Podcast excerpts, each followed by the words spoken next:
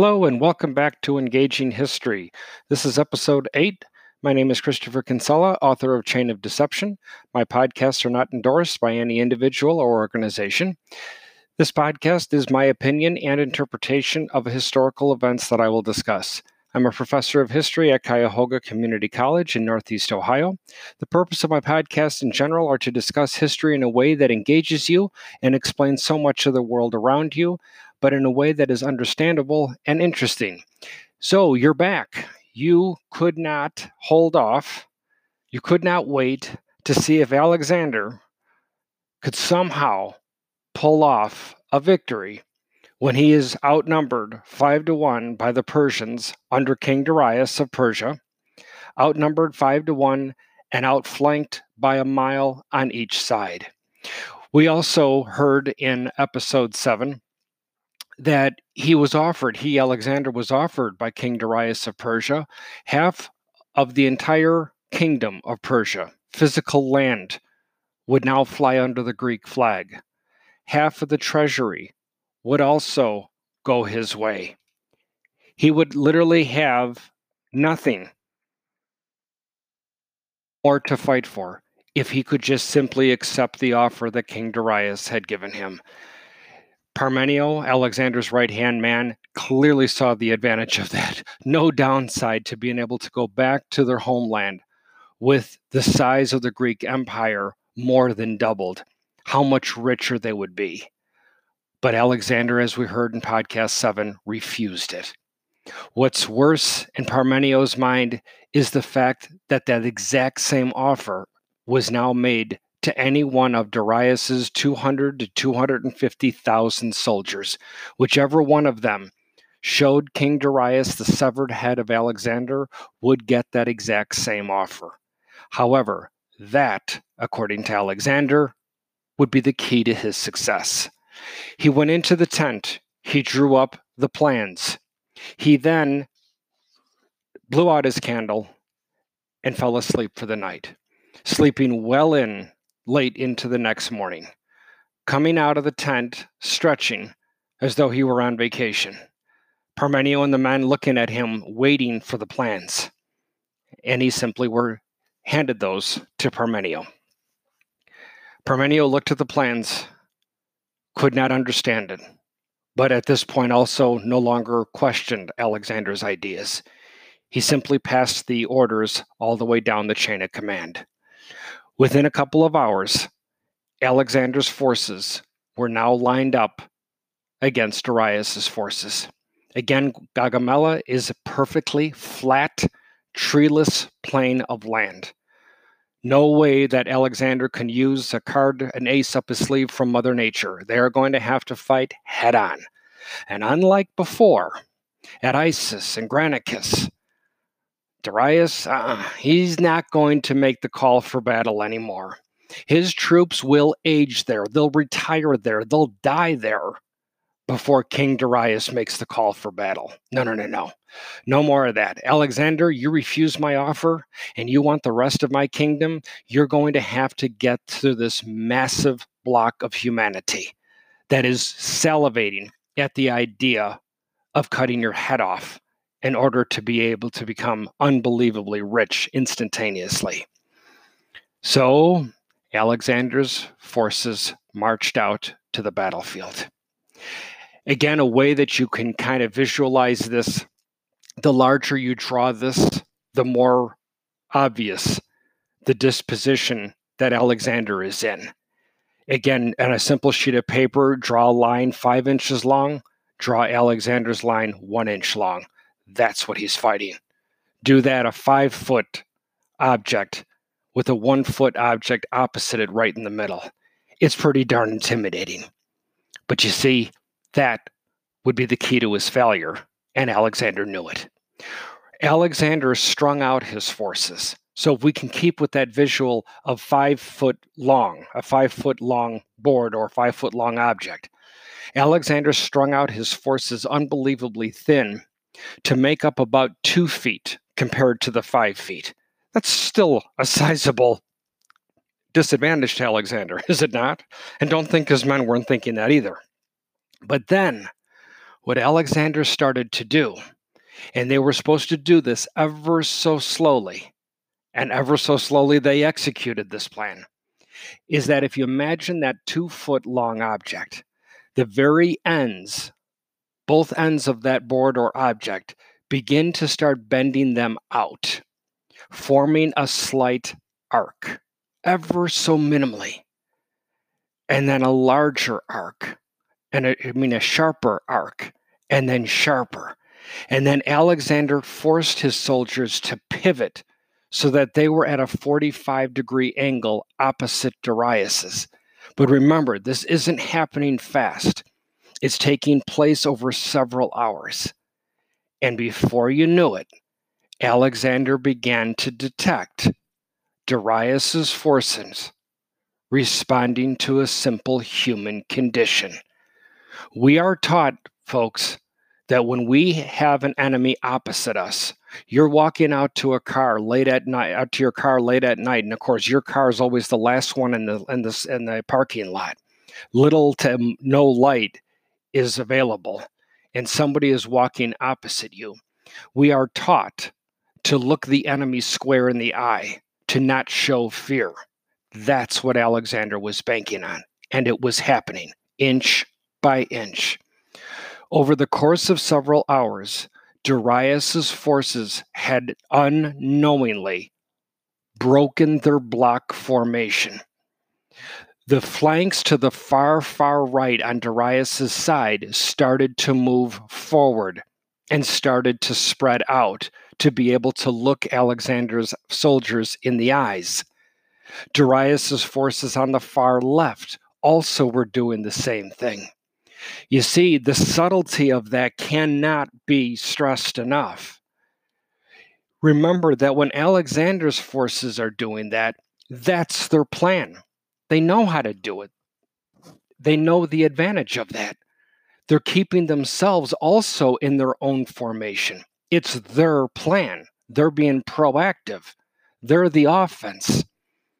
Darius was unknowingly becoming the defense the more Darius's forces spread out, the less their communication lines were intact.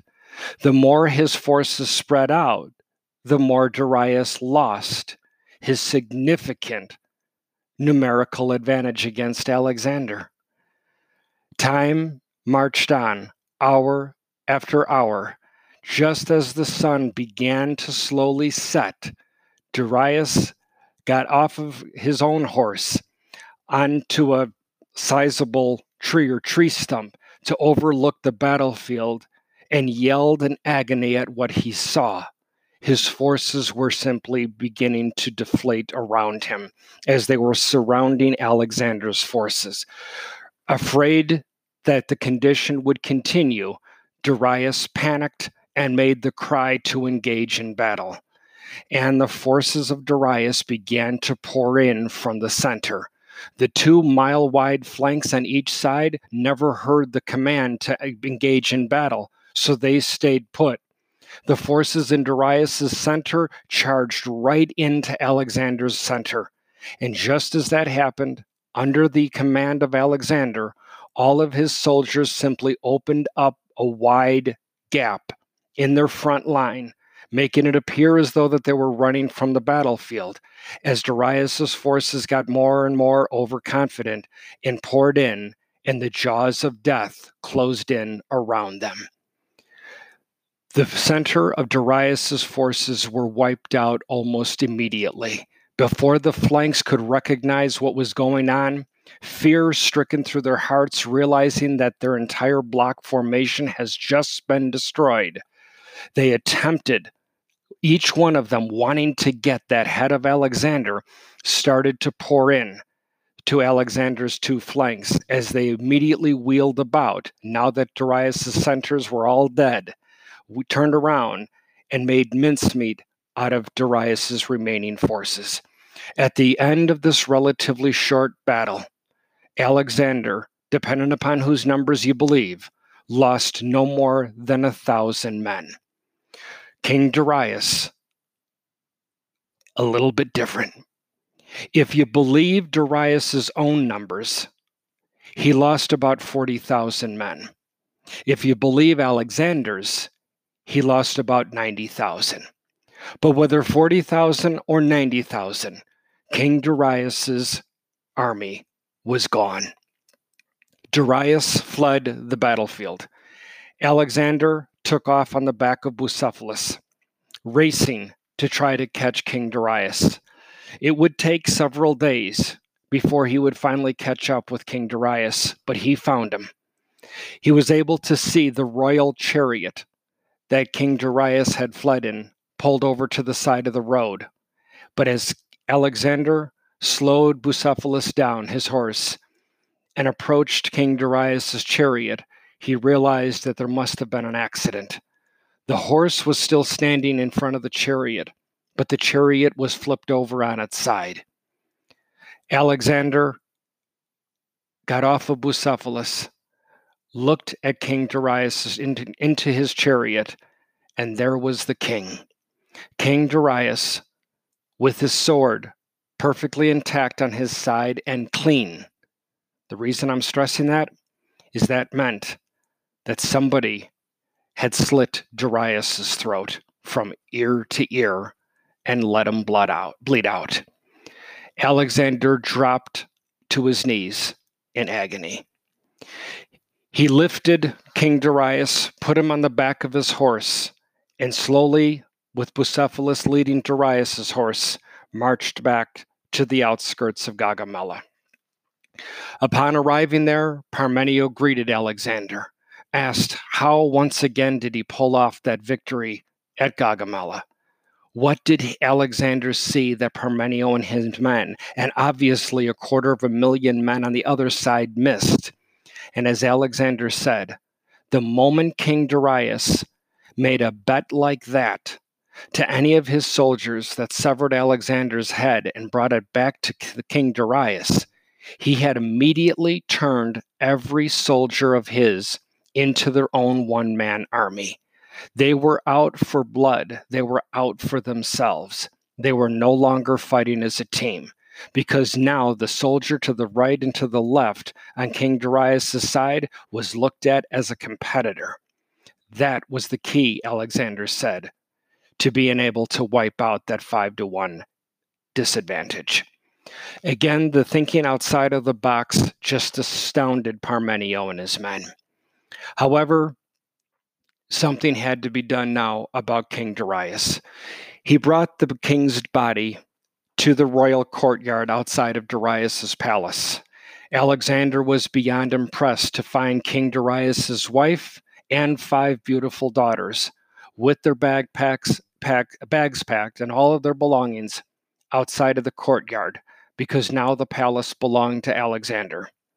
Alexander got down on his knees in front of Darius's wife and told him, told her how sorry he was at Darius's death. How he died this way, Alexander looked at her and said, I do not know. But two things will happen going forward. Number one, you and your daughters will move back into that palace. That is yours. That was your husband's. That is not under Greek control. Alexander then turned to all of his men. Instead of one Greek soldier so much as steps a foot on Darius's property, they will be beheaded.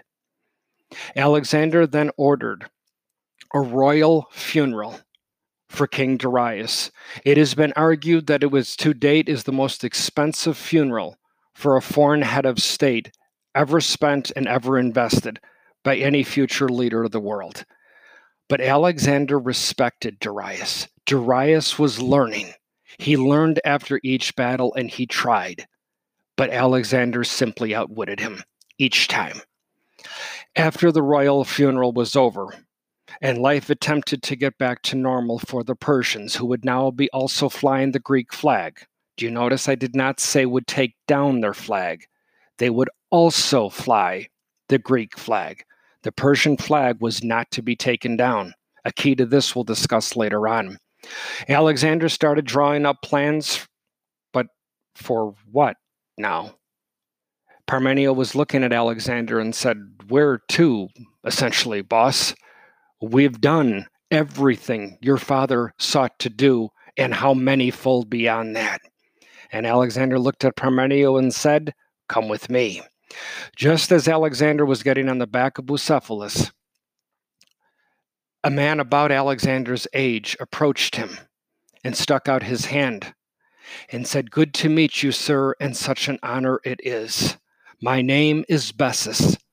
I am Darius's brother. His wife is my sister in law. Again, good to meet you. And I am proud to say that I can be your right hand man now because I have eliminated the enemy. Alexander didn't understand. What do you mean, eliminated the enemy? Well, Darius, you found his body. That's why I put it there. I took care of him for you. I slit his throat. Bessus then drew out his sword and showed some of the dried blood stains still on there. See? I took care of him for you. My loyalty, sir, is to you. Alexander looked and said, I see. Parmenio, immediately upon hearing this, told his men to turn around and book it for a while, because this was not going to be a pleasant scene. An hour and a half later, the screaming would begin and would go on for several hours as Bessus would fry in the Middle Eastern sun after he had been skinned alive. Bessus was not a hero in Alexander's eyes. He was no more than a two bit traitor and one to be dealt with. So, Alexander, like his father, enjoy the fruits of victory? Oh no.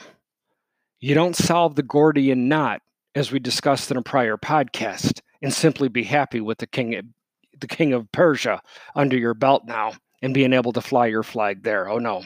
Alexander headed east again. His reputation preceding him, he would not attempt to be stopped again or his army until the outskirts of the modern day Pakistan Indian border. It would be there that Indian tribes would be setting up their defenses in order to try to fight to preserve and save their land. Alexander, having the advantage of high ground, looked down at the Indian forces through the mountains and immediately started to draw up his plans. He retired into his tent for the evening after giving his plans to Parmenio. What Alexander did not notice is that when he gave the plans to Parmenio and turned into his tent, Parmenio dropped the plans on the ground. Alexander got up the next morning once again, just as Gaugamela got up a little later than you thought a world leader might get up in the morning, get a couple of good stretches, got some breakfast in him, ordered all of his forces to begin to march down into new enemy territory. Alexander was so intoxicated with his victories and his spoils of victory, he wasn't watching his men closely.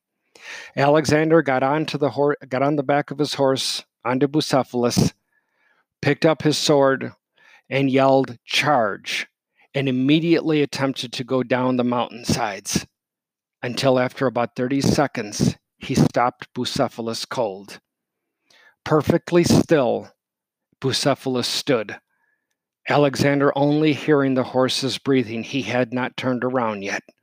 Something was terribly wrong. Alexander then wheeled Bucephalus around as quickly as possible to catch whatever the, an enemy might be doing behind him. But as he turned around, he was aghast to see all of his infantry soldiers, his foot soldiers, holding their swords and shields, all of his cavalry, but not on the backs of their horses, also only standing next to them. And with that, collectively at one time, every soldier dropped their swords and shields. The mighty roar of all of that metal hitting the ground at one time even made Alexander shudder. And Parmenio stepped forward. Sir, we are done. We are done. We have conquered more land than any of your predecessors, any of our ancestors could ever have dreamed of. We have been gone for, from our homes for eight years. He didn't know it when Parmenius said, and we've traveled f- far more than any Greek could have ever traveled in their lifetime. Parmenio had no idea how right he was because by the time they travel back to modern day Greece, they will have walked or ridden on horseback over 17,000 miles. They were done. Upon realizing this, depending upon how you call it defeat, Alexander got off of the horse, stood next to him, and then dropped to his knees and sobbed. Up to this point, ladies and gentlemen, it may seem as though I've had Alexander on a pedestal. And I'm not here to say he doesn't earn his right to be on a pedestal. How high it is, we, we're going to leave that open to subject, you know, up to interpretation. But Alexander, by and large, have done a lot of heroic things at this point, and, and handily so. But Alexander was also human. Alexander at this point was also suffering the side effects of excessive drinking. And Alexander's darkest days are now ahead of him, even though he only actually has a couple of more years to live. What does Alexander do now? With an empire that is several times size, several times larger than Greece was when he left home initially. What do you do with the Persian peoples? What do you do with those nations of Israelites in the modern day Middle East and Egyptians? What do you do collectively with all of these people? Alexander had a plan, and he was going to execute that plan upon arriving back to Macedonia. But his arrival wasn't meant to be, but his plan would not only be put into effect, it is argued that his plan was so successful that it is still being enjoyed into the 21st century. And how do I know? Because I read it? Yes. Because I've seen documentaries on it? Well, yes, that too. But I also know it because I've seen it with my own eyes. I've traveled to these countries that we're going to discuss in the next podcast. I've seen that actual coin flip into my hand at Athens International Airport. A coin with the bust of Alexander on it. I mean, I'm not taking away anything, folks. 231 years ago on April 30th, 2020, 231 years prior, George Washington was elected our first president or inaugurated as our first president of the United States. And we have a dollar bill that honors that, again, and rightly so. However, can you imagine a country so proud of one of their founding people that they put the head of that person on their coin some 2,300 years later? And that's into the 21st century. So when Alexander heads east again, he so tells his soldiers that not one of these nations of conquered people are ever to be subjugated by the Greeks. They are never to be forced into slavery to the Greek people because the Greeks are not better than the Persians or the Egyptians. And likewise, the Egyptians and the Persians aren't any better than the Greeks. That's why he establishes what becomes known as a supra culture, not a super, supra, S U P R A, a supraculture is a combination of different nationalities of peoples, a combination that doesn't show any one nationality on top or at any distinct advantage.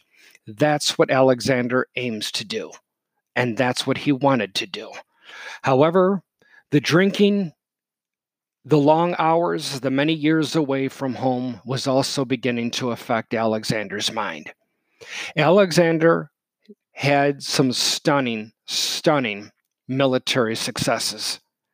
Not only in the sense that he was able to defeat his enemies when they are outnumbered three to two to one, then three to one, then five to one, but also in preserving the number of lives of his own men. losing so few lives a thousand at Gaugamela, 7,000 at Issus, and literally only three to 400 at the Battle of the Granicus. However, by the time Alexander gets back to the center of Persia, he will lose tens of thousands of his own men, not because of an enemy, not because of some foreign nation that they had to fight. Alexander's men would die at Alexander's hands. You see, Alexander chose the most logical and methodical paths to get from Persia to modern day India. He kept his forces near water sources as well as where food was available. All Alexander had to do was retrace that exact same path to keep his men healthy and hydrated. For reasons we'll never know, Alexander purposely went off of that track, though. He had his soldiers march through arid lands with no food, dry areas with absolutely no water for hundreds of miles around. Alexander's forces were dropping due to starvation, dehydration, and exposure, and Alexander seemed to have zero care for their welfare and their well being. He would even lose Parmenio along the way. By the time Alexander got into central Persia, he had such a small force left that King Darius probably could have defeated him with his eyes closed. But it's here that we get to the end of Alexander's reign.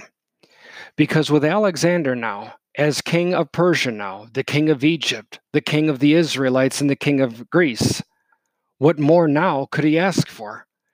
As he began to contemplate that in 323 BC, he started to come down with unshakable chills, shivering uncontrollably. By the middle of June, he was becoming incoherent. By early July, Alexander slipped in and out of consciousness. By the middle of July 323 BC, Alexander no longer had a pulse. He was gone. Alexander the Great, as he would become retrospectively known as, we can only surmise his, uh, the cause of his death either cirrhosis of the liver or syphilis. Yes, he may have been an ardent military man, but that's not to say that he did not have a quick zipper either. So, dying from one of those two, again, we'll never know for sure, as the whereabouts of Alexander's remains we still don't know. However, a lot of people don't realize that Alexander, despite his flings with the beautiful woman that he met along the way, did have his eyes set on one woman in particular. Her name was Roxanne, and early in 323 BC, she gave Alexander the good news that they were expecting a baby. It was widely believed that he had a son, but we have no way to confirm that.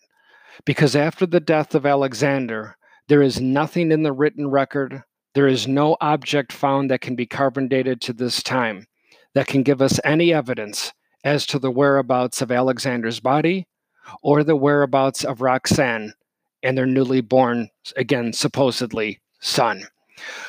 That would bring us then to the end of Alexander's campaigns. When we get to the next podcast, I want to return back to this title, The Great. Why would they refer to Alexander as the Great? I'm going to go over a couple of ideas that obviously you might already be laughing to yourself saying, well, isn't it obvious, Chris, why he's called the great? But there's more to it than that. And I want to discuss those. And then I want to take those lessons learned from Alexander and see how it affects a woman who cannot get a job because she's a woman in the 20th century. I want you to see the way his thinking, Alexander's thinking, also was able to get a 17 year old accepted to a university that by and large he shouldn't have been accepted into. Because Alexander's thinking would be perhaps his greatest legacy he would leave the world. Thank you for listening. Please go to my website, ceconsella.com. Email me with any questions or comments that you might have. Thanks again and have a great day.